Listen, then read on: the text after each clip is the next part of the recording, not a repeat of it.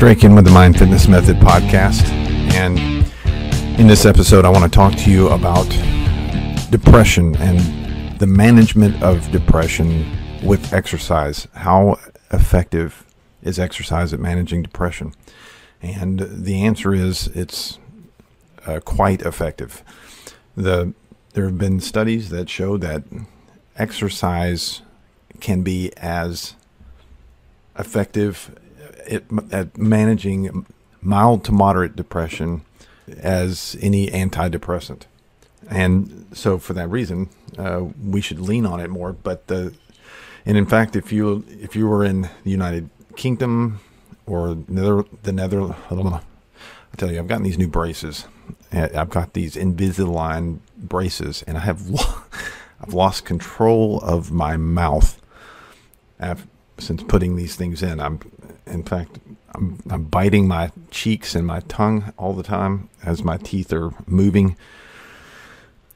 You know, I'm I'm 50 years old, and I got these Invisalign braces. My kids are making fun of me. They're like, you know, old people don't do braces. You know, why are you doing braces? And I'm like, well, why did you do braces? And they're like, well, we wanted to look good. And I'm like, okay, then what's your problem? You know, I've had this jacked up grill for 50 years, you know, and it's my turn now. You, I paid for yours. Enjoy. Anyway, let me get back to what I was saying. The UK if you were in the UK, the Netherlands, Canada, Australia, New Zealand, any of these countries, if you have depression, you go to your doctor with a complaint of of increased depression, then their first line treatment is going to be exercise. They're going to recommend exercise. You know, specifically, the recommendation would be 30 minutes, five days a week.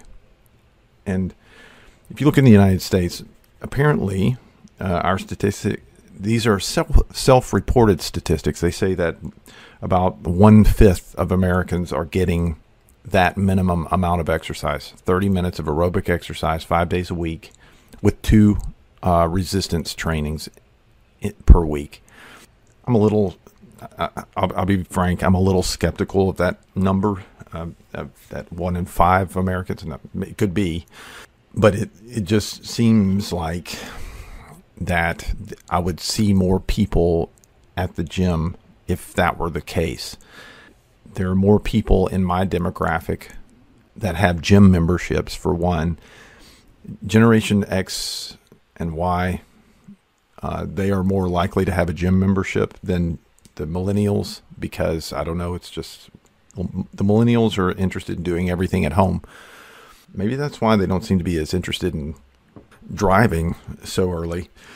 Um, I'm, I'm, i find it shocking that so many people that I know that have have kids that are now approaching that age that some of them are 18 now they still really haven't bothered to kind of get their driver's license and stuff like that it's it's odd to me but it, there's got to be a reason for it. they're just into uh, i guess this is an effect of uh, you know technology it's not a necessarily a bad thing. There's a upside and a downside to to that. You know, with I mean, they're the most likely to die in their cars, so I guess that's a good thing. But I'm I'm digressing here a little bit. Depression and exercise is the topic. So the deal is is that regular exercise can be as effective as any medication uh, to relieving mild to moderate depression. Even if you're not depressed, it just raises your general mood so much. Some people, if you look at happiness, real super elated happiness, that is something that only occurs after a stress or a strain or some unhappiness of some kind is relieved. It's a transitory state. If you think about any time that you were super elated, happy, uh, think about that moment. For me, for example, it would be during the the birth of my three children, uh, right after they were born. You know, you you have to first of all, there's this increased stress that occurs during the pregnancy, and my wife at the time, um, I'm, we're divorced now, but you know, while she was pregnant, I could tell she didn't feel well, and and you know we're we're both under a little bit of pressure. Plus, especially with the first child, you know you you don't know what's coming. You, it's it's stressful, wondering what this is going to be like when this child comes along, and then you get to that moment and the child is and you're going through the the delivery and that's very stressful. It's a you know it's a touch and go situation. You're hoping everybody's going to be okay, and then. Uh, the child is born and it's great. You know, the the strain is over. The baby's crying, but it's healthy and you're you're you're okay. Everybody's good. So then all of a sudden you're super happy. And another time would be when I got my acceptance letter to medical school, and you know I did all the, the hard studying and the strain, taking the MCAT, and you're just so worried about your future, and then you get that letter and you're just your fingers are trembling as you open the envelope and you pull it out and you look at the first word on the page and it says congratulations.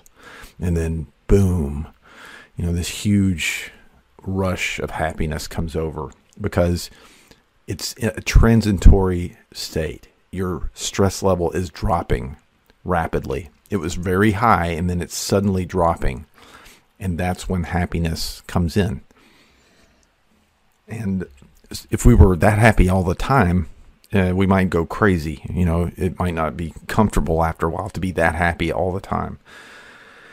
Um, and so, but now our general default state is a slight depression, slight discontent.